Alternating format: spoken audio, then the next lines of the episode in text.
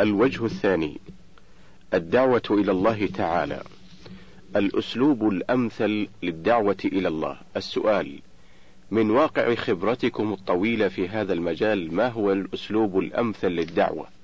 الجواب الأسلوب مثل ما بينه الله عز وجل واضح في كتاب الله وسنة نبيه صلى الله عليه وسلم يقول سبحانه وتعالى ادع إلى سبيل ربك بالحكمة والموعظة الحسنة وجادلهم بالتي هي أحسن.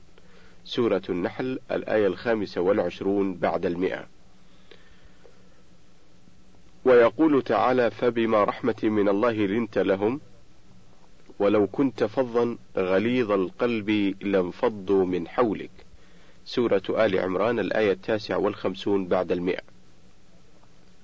ويقول عز وجل في قصة موسى وهارون لما بعثهما إلى فرعون فقول له قولا لينا لعله يتذكر أو يخشى.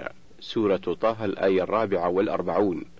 فالداعي إلى الله يتحرى الأسلوب الحسن والحكمة في ذلك. وهي العلم بما قاله الله. وورد في الحديث النبوي الشريف ثم الموعظة الحسنة والكلمات الطيبة التي تحرك القلوب وتذكرها بالآخرة والموت وبالجنة والنار حتى تقبل القلوب الدعوة وتقبل علي وتقبل عليها وتصغي إلى ما يقوله الداعي، وكذلك إذا كان هناك شبهة يتقدم بها المدعو عالجها بالتي هي أحسن وأزالها لا بالشدة والعنف ولكن بالتي هي أحسن. فيذكر الشبهة ويزيحها بالأدلة ولا يمل ولا يضعف ولا يغضب غضبا ينفر المدعو. بل يتحرى الأسلوب المناسب والبيان المناسب والأدلة المناسبة ويتحمل ما قد يثير غضبه لعله يؤدي موعظته بطمأنينة. ورفق لعل الله يسهل قبولها من المدعو. الهامش مجلة البحوث عدد رقم أربعين في الصفحتين الخامسة والأربعين بعد المئة والسادسة والأربعين بعد المئة. الشيخ بن باز رحمه الله. انتهى الهامش. السبيل الأمثل في الدعوة إلى الله. السؤال رسالتان عن السبيل الأمثل للدعوة لله عز وجل وعن السبيل الأمثل للأمر بالمعروف والنهي عن المنكر الرسالتان يذكر أصحابهما أنهم يلاحظون أخطاء كثيرة من المسلمين ويتألمون لما يرون ويتمنون أن لو كان في أيديهم شيء لتغيير المنكر ويرجون التوجيه. الجواب: الله عز وجل قد بين طريق الدعوة وماذا ينبغي للداعي فقال سبحانه وتعالى: قل هذه سبيلي أدعو إلى الله على بصيرة أنا ومن اتبعني. سورة يوسف الآية الثامنة بعد المئة. فالداعي إلى الله يجب أن يكون على علم وبصيرة بما يدعو إليه وفيما ينهى عنه حتى لا يقول على الله بغير علم ويجب الإخلاص لله في ذلك لا إلى المذهب ولا إلى رأي فلان أو فلان ولكنه يدعو إلى الله يريد ثوابه ومغفرته ويريد صلاح الناس فلا بد أن يكون على إخلاص وعلى علم. قال عز وجل ادع إلى سبيل ربك بالحكمة والموعظة الحسنة وجادلهم بالتي هي أحسن. سورة النحل الآية الخامسة والعشرون بعد المئة. فهذا بيان كيفية الدعوة وأنها تكون بالحكمة أي بالعلم. قال الله عز وجل وقال الرسول صلى الله عليه وسلم سمي العلم بالحكمة لأنه يردع عن الباطل ويعين على اتباع الحق ويكون مع العلم موعظة حسنة وجدال بالتي هي أحسن عند الحاجة إلى ذلك لأن بعض الناس قد يكفيه بيان الحق بأدلته لكونه يطلب الحق فمتى ظهر له قبله فلا يكون في حاجة إلى موعظة. وبعض الناس يكون عنده بعض التوقف وبعض الجفاء فيحتاج إلى الموعظة الحسنة فالداعي إلى الله يعظ ويذكر بالله متى احتاج إلى ذلك مع متى احتاج إلى ذلك مع الجهال والغافلين ومع المتساهلين حتى يقتنعوا ويلتزموا بالحق. وقد يكون المدعو عنده بعض الشبهات فيجادل في ذلك ويريد كشف الشبهة. فالداعي إلى الله يوضح الحق بأدلته ويجادله بالتي هي أحسن لإزاحة الشبهة بالأدلة الشرعية. لكن بكلام طيب وأسلوب حسن ورفق لا بعنف وشدة حتى لا ينفر المدعو من الحق. ويصر على الباطل حتى لا ينفر المدعو من الحق ويصر على الباطل. قال الله عز وجل فبما رحمة من الله لنت لهم ولو كنت فظا غليظ القلب لانفضوا من حولك. سورة آل عمران الآية التاسعة والخمسون بعد المئة. وقال الله لما بعث موسى وهارون إلى فرعون فقولا له قولا لينا لعله يتذكر أو يخشى. سورة طه الآية الرابعة والأربعون. ويقول الرسول صلى الله عليه وسلم في الحديث الصحيح إن الرفق لا يكون في شيء إلا زانه ولا ينزع من شيء إلا شانه. الهامش رواه مسلم في البر والصلة رقم 2594 انتهى الهامش. ويقول صلى الله عليه وسلم من يحرم الرفق يحرم الخير كله. الهامش رواه مسلم في البر والصلة رقم 2592 انتهى الهامش. فالداعي إلى الله عز وجل عليه أن يتحرى الحق ويرفق بالمدعو ويجتهد في الإخلاص لله وعلاج الأمور بالطريق وعلاج الأمور بالطريق التي رسمها الله وهي الدعوة إليه بالحكمة والموعظة الحسنة والجدال بالتي هي أحسن. وأن يكون في هذا كله على علم وبصيرة حتى يقنع الطالب للحق وحتى يزيح الشبهة لمن عنده شبهة وحتى يلين القلوب لمن عنده جفاء وإعراض وقسوة. فإن القلوب تلين بالدعوة إلى الله والموعظة الحسنة وبيان ما عند الله من الخير لمن قبل الحق وما عليه من الخطر إذا رد الدعوة التي جاءت بالحق إلى غير هذا من وجوه الموعظة. وأما أصحاب الحسبة وأما أصحاب الحسبة وهم الذين يأمرون بالمعروف وينهون عن المنكر فعليهم أن يلتزموا بالآداب الشرعية ويخلصوا لله في عملهم ويتخلقوا بما يتخلق به الدعاة إلى الله من حيث الرفق وعدم العنف إلا إذا دعت الحاجة إلى غير ذلك من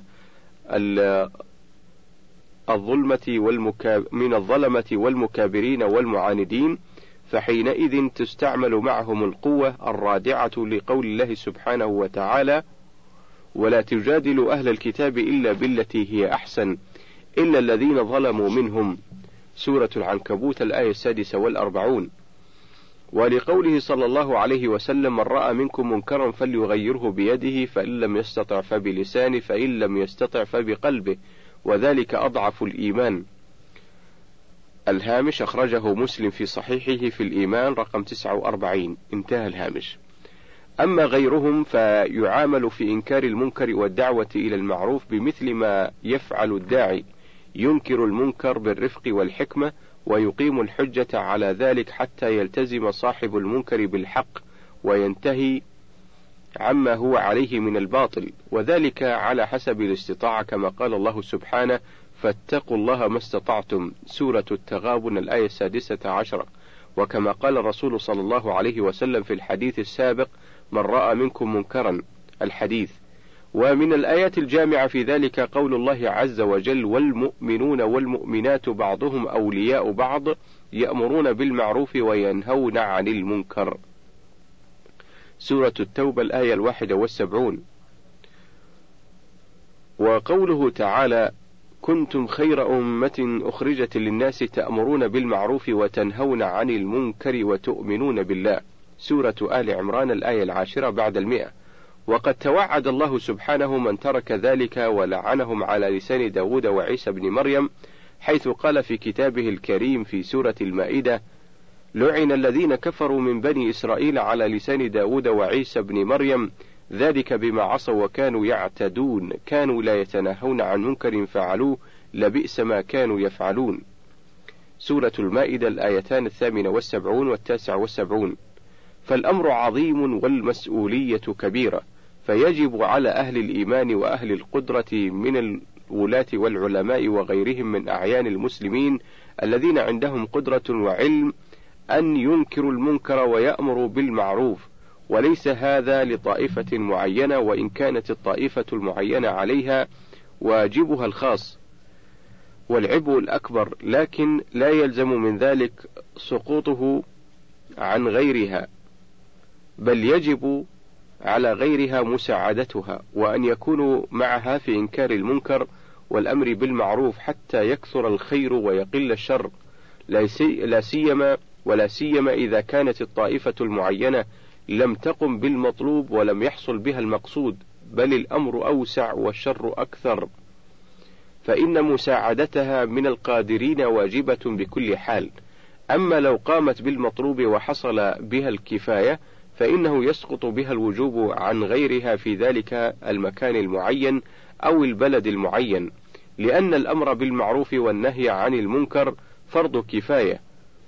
فإذا حصل بالمعينين أو المتطوعين المطلوب من إزالة المنكر والأمر بالمعروف صار في حق الباقين سنة.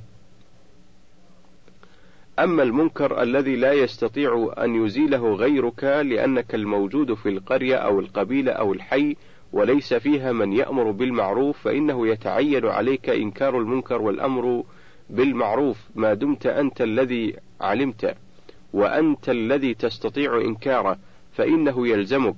ومتى وجد معك غيرك صار فرض كفاية. من قام به منكما حصل به المقصود فإن تركتماه جميعا أثمتما جميعا. فالحاصل أنه فرض على الجميع فرض أنه فرض على الجميع فرض كفاية. فمتى قام به من المجتمع أو القبيلة من يحصل به المقصود سقط عن الباقين. وهكذا الدعوة إلى الله. متى تركها الجميع أثموا ومتى قام بها من يكفي دعوة وتوجيها وإنكارا للمنكر صارت في حق الباقين سنة عظيمة لأنه اشتراك في الخير وتعاون على البر والتقوى. الهامش مجموع فتاوى الشيخ بن باز الجزء الرابع في الصفحة الأربعين بعد المئتين. انتهى الهامش. كلمة موجهة للدعاة المتقاعسين عن التعاون مع وسائل الإعلام. السؤال كيف تفسرون إحجام بعض الدعاة عن التعاون مع وسائل الإعلام؟ وكيف يمكن تجاوز تلك الفجوة وإيجاد قناة مفتوحة بين الدعاة ووسائل الإعلام. الجواب لا شك أن بعض أهل العلم قد يتساهل في هذا الأمر إما لمشاغل دنيوية تشغله وإما لضعف في العلم وإما أمراض تمنعه أو أشياء أخرى يراها وقد أخطأ فيها. كأن يرى أنه ليس أهلا لذلك أو يرى أن غيره قد قام بالواجب وكفاه. إلى غير هذا من الأعذار ونصيحتي لطالب العلم ألا يتقاعس عن الدعوة ويقول هذا لغيري بل يدعو إلى الله على حسب طاقته وعلى حسب علمه ولا يدخل نفسه فيما لا يستطيع بل يدعو إلى الله حسب ما لديه من علم. ويجتهد في أن يقول بالأدلة وألا يقول على الله بغير علم ولا يحقر نفسه ما دام عنده علم وفقه في الدين. فالواجب عليه أن يشارك في الخير من جميع الطرق في وسائل الإعلام وفي غيرها. ولا يقول هذا لغيري فإن كل الناس إن تواكلوا بمعنى كل واحد يقول هذا لغيري تعطلت الدعوة. وقل الداعون إلى الله. وبقي الجهلة على جهلهم وبقيت الشرور الشرور على حالها. وهذا غلط عظيم.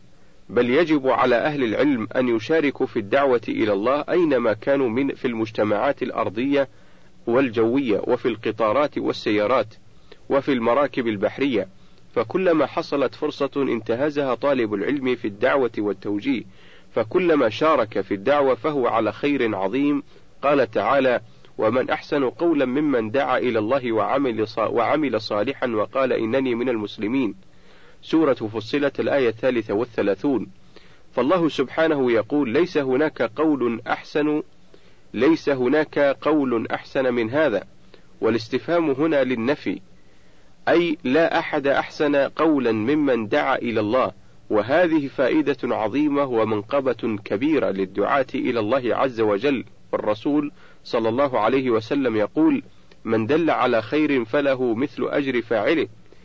الهامش رواه مسلم في الإمارة رقم 1893 انتهى الهامش. وقال عليه الصلاة والسلام من دعا إلى هدى كان له من الأجر مثل أجور من تبعه لا ينقص ذلك من أجورهم شيئا. الهامش رواه مسلم في العلم رقم 2674 انتهى الهامش. وقال عليه الصلاة والسلام لعلي رضي الله عنه لما بعثه إلى خيبر ووالله لأن يهدي الله بك رجلا واحدا خير لك من حمر النعم. الهامش رواه البخاري في الجهاد رقم ثلاثة آلاف وتسعة ورواه مسلم في فضائل الصحابة رقم 2406 انتهى الهامش. فلا ينبغي للعالم أن يزهد في هذا الخير أو يتقاعس عنه احتجاجا بأن فلانا قد قام بهذا. بل يجب على أهل العلم أن يشاركوا وأن يبذلوا وسعهم في الدعوة إلى الله أينما كانوا. والعالم والعالم كله بحاجة إلى الدعوة. مسلمه وكافره. فالمسلم يزداد علما والكافر لعل الله يهديه فيدخل في الإسلام. الهامش مجموع فتاوى ومقالات متنوعة. الجزء الخامس في الصفحتين الخامسة والستين بعد المئتين والسادسة والستين بعد المئتين الشيخ بن باز رحمه الله. انتهى الهامش. المشاركة في وسائل الإعلام. السؤال بعض الدعاة يحتجب عن المشاركة في وسائل الإعلام بسبب رفضه لسياسة الصحيفة أو المجلة التي تعتمد على الإثارة في تسويق أعدادها. فما رأي سماحتكم؟ الجواب: الواجب على أصحاب الصحف أن يتقوا الله وأن يحذروا ما يضر الناس سواء كانت الصحف يومية أو أسبوعية أو شهرية، وهكذا المؤلفون. يجب أن يتقوا الله في مؤلفاتهم فلا يكتبوا ولا ينشروا بين الناس إلا ما ينفعهم ويدعوهم إلى الخير ويحذرهم عن الشر، أما نشر صور النساء على الغلاف أو في داخل المجلات أو الصحف فهذا منكر عظيم وشر كبير يدعو إلى الفساد والباطل. وهكذا نشر الدعوات العلمانية المضللة أو التي تدعو إلى بعض المعاصي كالزنا أو السفور أو التبرج أو تدعو إلى الخمر أو تدعو إلى ما حرم الله. فكل هذا فكل هذا منكر عظيم ويجب على أصحاب الصحف أن يحذروا ذلك. ومتى كتبوا هذه الأشياء كان عليهم مثل آثام من تأثر بها. فعلى صاحب الصحيفة التي فعلى صاحب الصحيفة الذي نشر هذا المقال السيء سواء كان رئيس التحرير أو من أمره بذلك عليه مثل آثام من ضل بهذه الأشياء وتأثر بها كما أن من نشر الخير ودعا إليه يكون له مثل أجور من تأثر بذلك. ومن هذا المنطلق يجب على وسائل الإعلام التي يتولاها المسلمون أن, يز... أن... أن ينزهوها عما حرم الله وأن يحذروا البث الذي يضر المجتمع حيث يجب أن تكون هذه الوسائل مركزة على أو مركزة على ما ينفع الناس في دينهم ودنياهم وأن يحذروا أن تكون عوامل هدم وأسباب إفساد لما يبث فيها وكل واحد من المسؤولين الإعلاميين مسؤول عن هذا الشيء على حسب قدرته. ويجب على الدعاة أن يطرقوا هذا المجال فيما يكتبون وفيما ينشرون ويحذروا مما حرم الله عز وجل وهذا واجبهم في خطبهم وفي اجتماعاتهم مع الناس فكل المجالس مجالس دعوة أينما كان فهو في دعوة سواء في بيته أو في زياراته لإخوانه أو في مجتمعه مع أي أحد. فالواجب عليه أن يستغل هذه الوسائل وسائل الإعلام وينشر فيها الخير ولا يحتجب عنها. ما هي الحكمة؟ السؤال: ما هي الحكمة وكيف يستطيع المسلم التحلي بها؟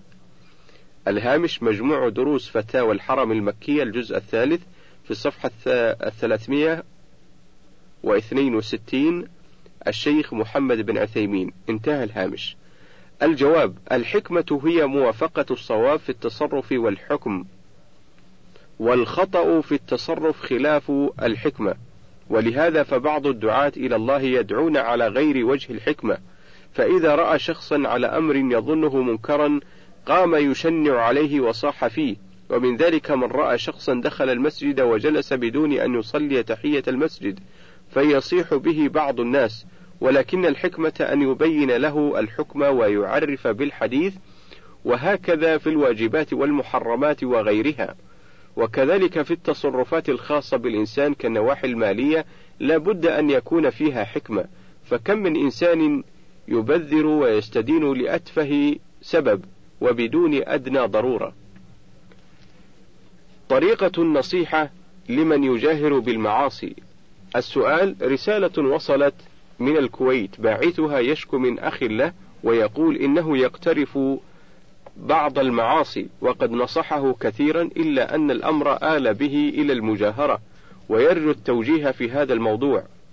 الجواب الواجب على المسلمين فيما بينهم التناصح والتعاون على البر والتقوى والتواصي بالحق والصبر عليه كما قال كما قال الله تعالى وتعاونوا على البر والتقوى ولا تعاونوا على الإثم والعدوان. واتقوا الله إن الله شديد العقاب. سورة المائدة من الآية الثانية. وقال سبحانه والعصر إن الإنسان لفي خسر إلا الذين آمنوا وعملوا الصالحات وتواصوا بالحق وتواصوا بالصبر. سورة العصر. وقال النبي الكريم عليه الصلاة والسلام الدين النصيحة قيل لمن؟ يا رسول الله قال لله ولكتابه ولرسوله ولأئمة المسلمين وعامتهم. الهامش أخرجه الإمام مسلم في صحيحه في الإيمان رقم 55 وعلقه البخاري في الإيمان. انتهى الهامش. هاتان الآيتان مع الحديث الشريف كلها تدل على وجوب التناصح والتعاون على الخير والتواصي بالحق. فإذا رأى المسلم فإذا رأى المسلم من أخيه تكاسلا عما أوجب الله عليه أو ارتكابا لما حرم الله عليه وجب نصحه وأمره بالمعروف ونهيه عن المنكر حتى يصلح المجتمع ويظهر الخير ويختفي الشر كما قال الله سبحانه وتعالى والمؤمنون والمؤمنات بعضهم أولياء بعض يأمرون بالمعروف وينهون عن المنكر. سورة التوبة من الآية الواحدة والسبعين. وقال النبي الكريم عليه الصلاة والسلام من رأى منكم منكرا فليغيره بيده فإن لم يستطع فبلسانه فإن لم يستطع فبقلبه وذلك أضعف الإيمان. الهامش خرجه الإمام مسلم في صحيحه في الإيمان رقم 49 انتهى الهامش. فأنت أيها السائل ما دمت نصحته ووجهته إلى الخير ولكنه ما زاده ذلك إلا إظهارا للمعصية فينبغي لك هجره وعدم اتخاذه صاحبه وينبغي لك أن تشجع غيرك من الذين قد يؤثرون عليه وقد يحترمهم أكثر على نصيحته ودعوته إلى الله. لعل الله ينفع بذلك.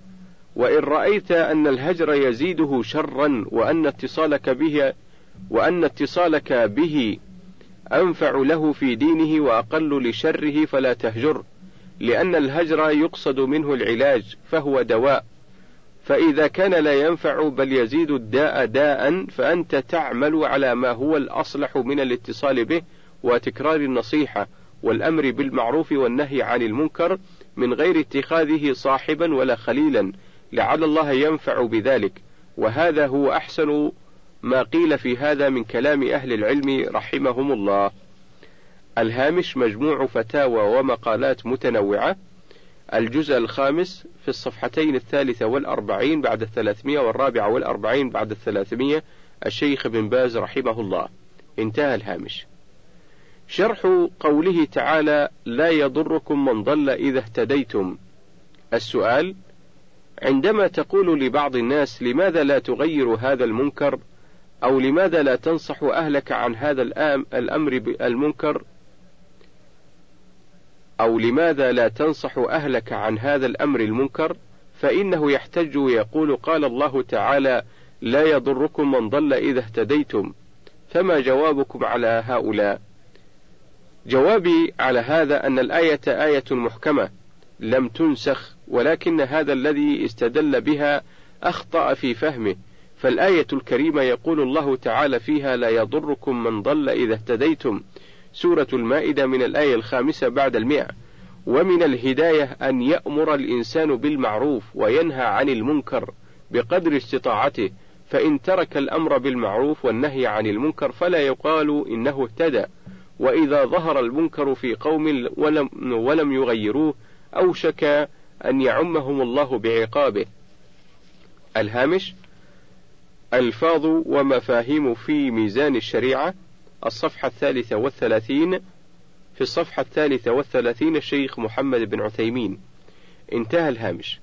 وجوب عدم ترك مجالات الإعلام للجهلة والمنحرفين عن الحق. السؤال هل معنى ذلك أنك تنصح أبناء المسلمين بدراسة هذه المجالات حتى يحتلوا الأماكن التي يغزوها هؤلاء المفسدون؟ الجواب: نعم ينبغي للعلماء ألا يتركوا هذه الأمور للجهلة وأن يتولوا بث الخير والفضيلة في كافة المجالات، ولكن ولكن هناك مسألة التمثيل، فأنا لا أنصح بممارسة التمثيل، وإنما على العلماء أن يبينوا للناس أحكام الله ورسوله. أما أن يتقمص المرء شخصية فلان واسم فلان فيقول أنا عمر أنا عثمان. أو نحو ذلك فهذا كذب لا يجوز فعله. الهامش مجلة البحوث الإسلامية العدد رقم 32 في الصفحة رقم 118 الشيخ بن باز رحمه الله. انتهى الهامش. ما ينبغي أن يكون عليه الداعية. السؤال: بعض الذين نحسبهم من الملتزمين بالدين يعاملون الناس بشيء من الغض من الغلظة والجفاء، ويبدو بعضهم مكفهر الوجه دائما، فما نصيحتكم لهؤلاء؟ وما واجب المسلم تجاه أخيه وبخاصة إذا كان عنده قصور في الالتزام؟ الجواب: الذي تدل عليه السنة المطهرة سنة النبي صلى الله عليه وسلم أن الواجب على الإنسان أن يدعو إلى الله تعالى بالحكمة وباللين وبالتيسير، فقد قال الله تعالى لنبيه محمد صلى الله عليه وسلم: ادع إلى سبيل ربك بالحكمة والموعظة الحسنة، وجادلهم بالتي هي أحسن. سورة النحل من الآية الخامسة والعشرين بعد المئة. وقال تعالى له: فبما رحمة من الله لنت لهم ولو كنت فظا غليظ القلب لانفضوا من حولك فاعف عنهم واستغفر لهم سورة آل عمران من الآية التاسعة والخمسين بعد المئة وقال تعالى حين أرسل موسى وهارون إلى فرعون فقول له قولا لينا لعله يتذكر أو يخشى. سورة طه الآية الرابعة والأربعون. وأخبر النبي صلى الله عليه وسلم إن الله يعطي بالرفق ما لا يعطي بالعنف.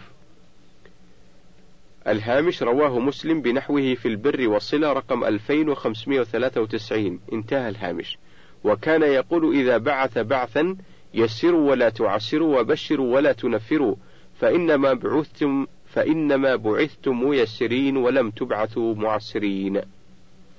الهامش رواه البخاري في العلم رقم 69 ومسلم بنحوه في الجهاد رقم 1734 من حديث أنس وليس فيه فإنما بعثتم ميسرين وإنما ورد هذا المقطع في حديث الرجل الذي بال في المسجد رواه البخاري في الوضوء رقم 220 من حديث أبي هريرة. انتهى الهامش.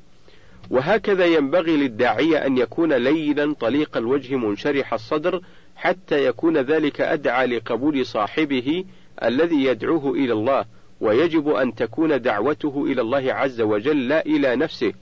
لا يحب الانتصار أو الانتقام ممن خالف السبيل لأنه إذا دعا إلى الله وحده صار بذلك مخلصا. ويسر الله له الأمر.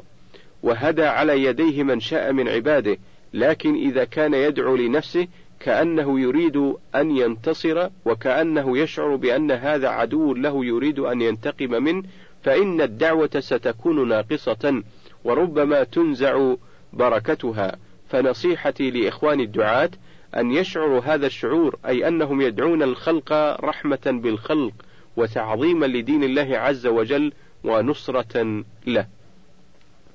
الهامش الدعوة العدد رقم 1291 الشيخ بن عثيمين انتهى الهامش. رسالة المسجد وما يجب أن تكون عليه المساجد.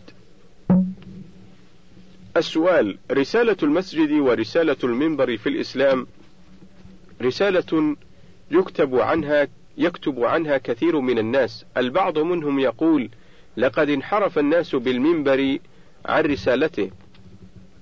وآخرون يقولون لقد حرمنا من أعز بقاع الأرض وأطهرها بيوت الله فلا نستطيع الجلوس فيها ولا المذاكرة ولا الدراسة. وآخرون أيضا يقولون لقد استخدمت المنابر لغير الدعوة إلى الله فهي تدعو يوم يوم كذا وحزب كذا وهلم جرى. فهي تدعو إلى يوم كذا وحزب كذا وهلم جرا. الجواب لا ريب أن المسجد والمنبر هما آلتان قديمتان في توجيه المسلمين خاصة والناس والناس عامة والناس بصفة عامة إلى الخير وتعليم الناس ما ينفعهم وتبليغ الناس رسالة ربهم سبحانه وتعالى.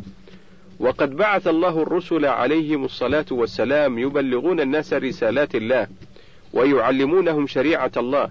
هكذا بعث الله الرسل من آدم عليه الصلاة والسلام ثم نوح ومن بعده من الرسل كلهم بعثوا ليبلغوا رسالات الله من طريق المساجد والمنابر سواء كانت المنابر في المسجد أو في غير المسجد وسواء كان المنبر مبنيا أو غير مبني. فقد يكون المنبر ناقة أو فرسا أو غير ذلك من الدواب التي تركب وقد يكون المنبر محلا مرتفعا تبلغ منه رسالات الله. فالمقصود أن الله جل وعلا شرع لعباده أن يبلغوا رسالات ربهم وأن يعلموا الناس ما بعث الله به رسله من طريق من كل طريق. ولكن المنبر والمسجد هما أهم أهم طريق في تبليغ رسالة ونشر الدعوة تلك الرسالة العظيمة التي يجب على جميع العلماء ومعلمي الناس الخير أن يعنوا بها. من طريق وأن يعيدوها إلى حالتها الأولى وأن يفقهوا الناس أمور دينهم من طريق المسجد لأنه مجمع المسلمين في الجمع وغيرها كما إن عليهم أن يبلغوا الناس ما يجب عليهم في أمور دينهم ودنياهم في الطرق الأخرى كطريق الإذاعة والتلفاز والصحافة وطريق الخطابة في المجتمعات وفي الحفلات المناسبة ومن طريق التأليف ومن كل طريق يمكن منه تبليغ شرع الله سبحانه ورسالته.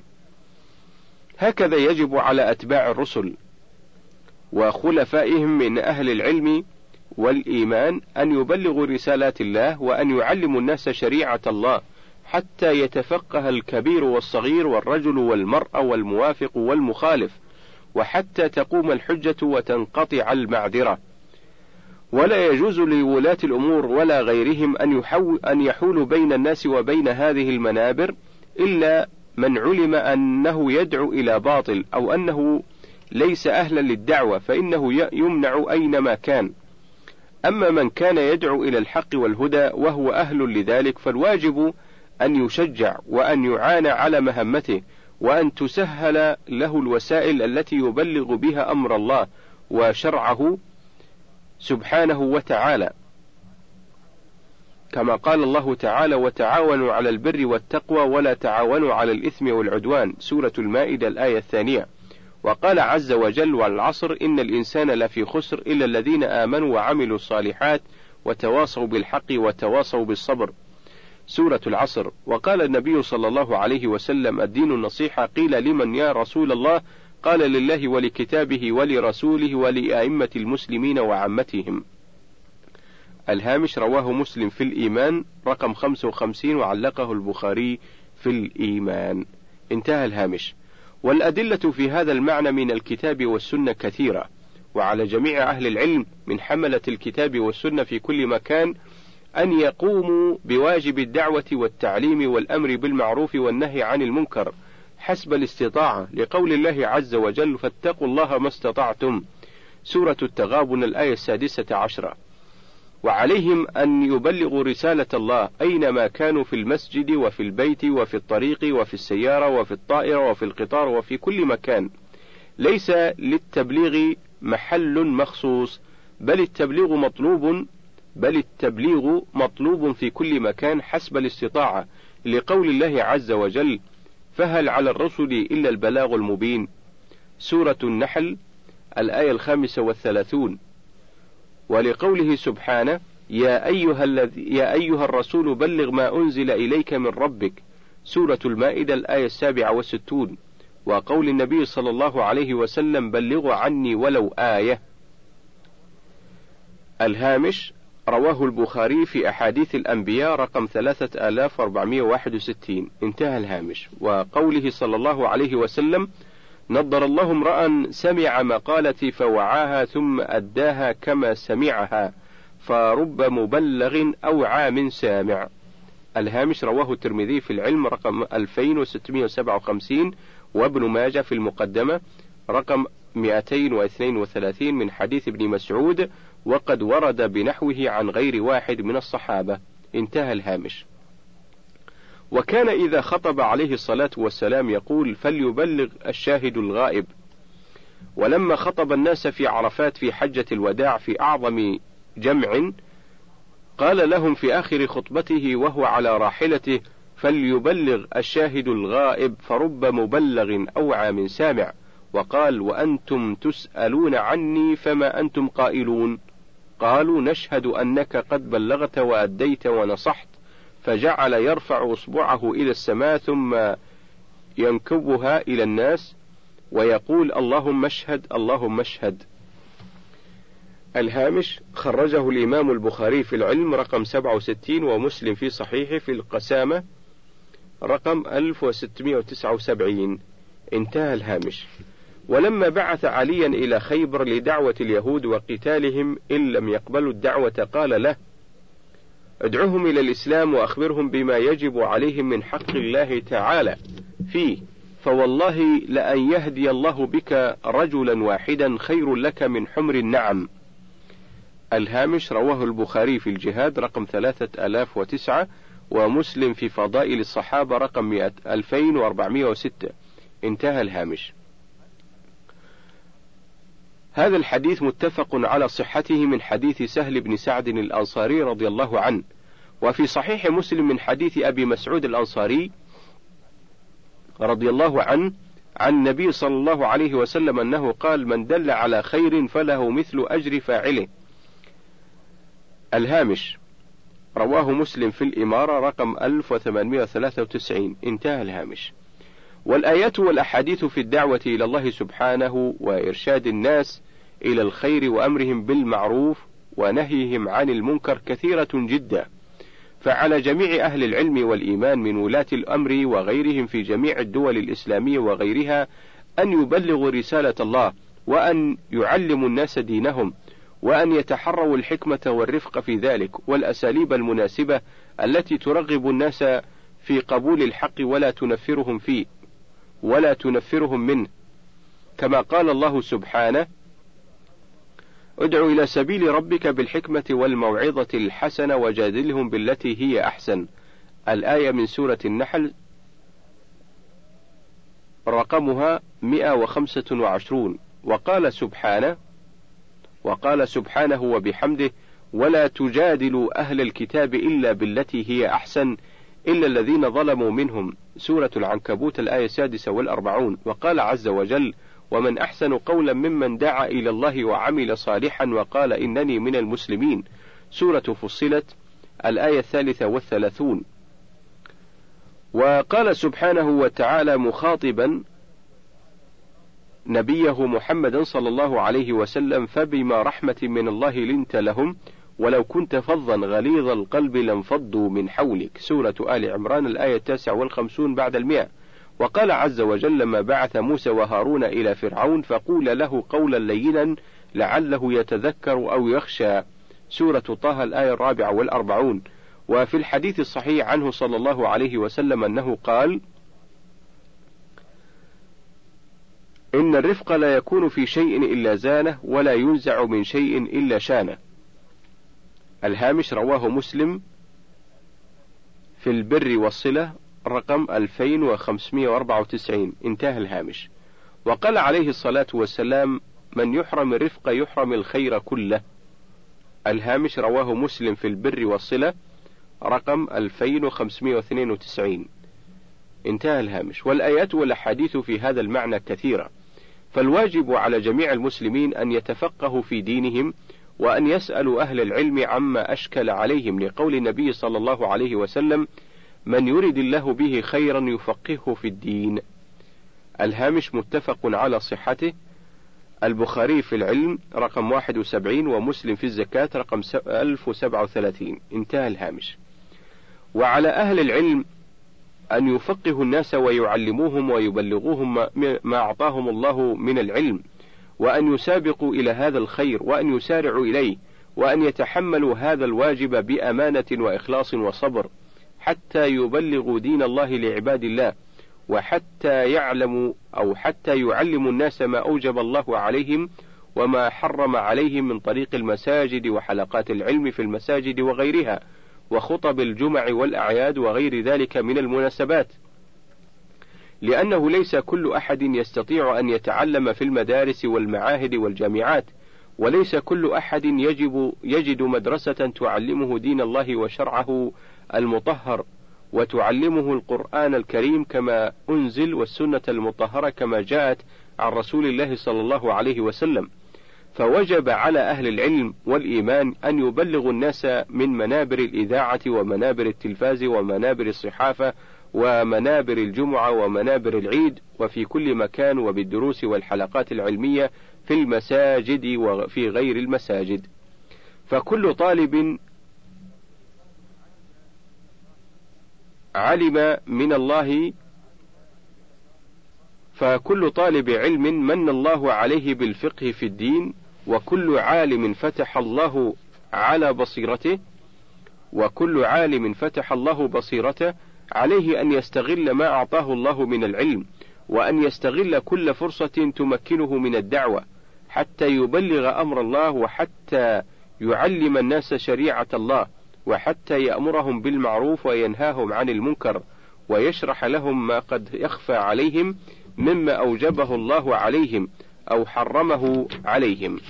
هذا هو الواجب على جميع أهل العلم، فهم خلفاء الرسل، وهم ورثة الأنبياء، فعليهم أن يبلغوا رسالات الله، وعليهم أن يعلموا عباد الله شريعة الله، وعليهم أن ينصحوا لله ولكتابه ولرسوله ولأئمة المسلمين وعامتهم وأن يصبروا على ذلك وعلى جميع ولاة الأمور أن يعينوهم ويشجعوهم ويقوموا بكل ما يسهل عليهم أداء هذا الواجب. لأن الله سبحانه وتعالى يقول وتعاونوا على البر والتقوى سورة المائدة الآية رقم اثنين. ويقول النبي صلى الله عليه وسلم من كان في حاجة أخيه كان الله في حاجته. متفق على صحته من حديث ابن عمر رضي الله تعالى عنهما. الهامش رواه البخاري في المظالم رقم 2442 ومسلم في البر والصلة رقم 2580 انتهى الهامش. ويقول صلى الله عليه وسلم والله والله في عون العبد ما كان العبد في عون أخيه. خرجه الإمام مسلم في صحيحه من حديث أبي هريرة رضي الله تعالى عنه.